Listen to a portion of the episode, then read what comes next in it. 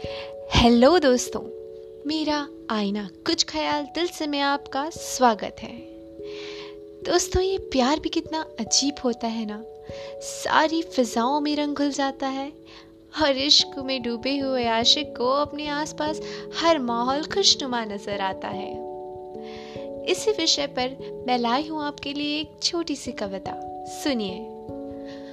आज माथे को स्पर्श करती हुई एक गुलाब की पंखुड़ी। आज माथे को स्पर्श करती हुई गुलाब की पंखुड़ी मेरे बंद आँखों की पलकों पे जा गिरी। जैसे सुकू की चादर में मुझे प्यार की खुशबू सुंघा गई।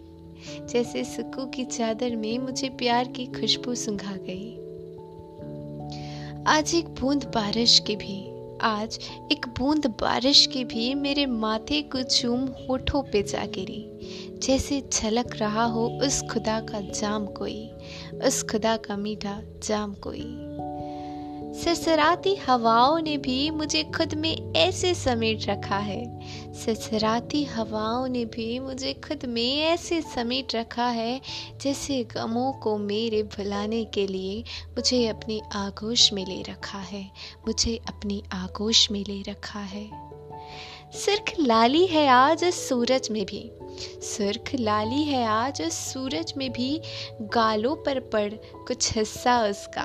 गालों पर पड़ मेरे कुछ हिस्सा उसका। लग रहा है मानो कि मेरा श्रृंगार कर रहा है।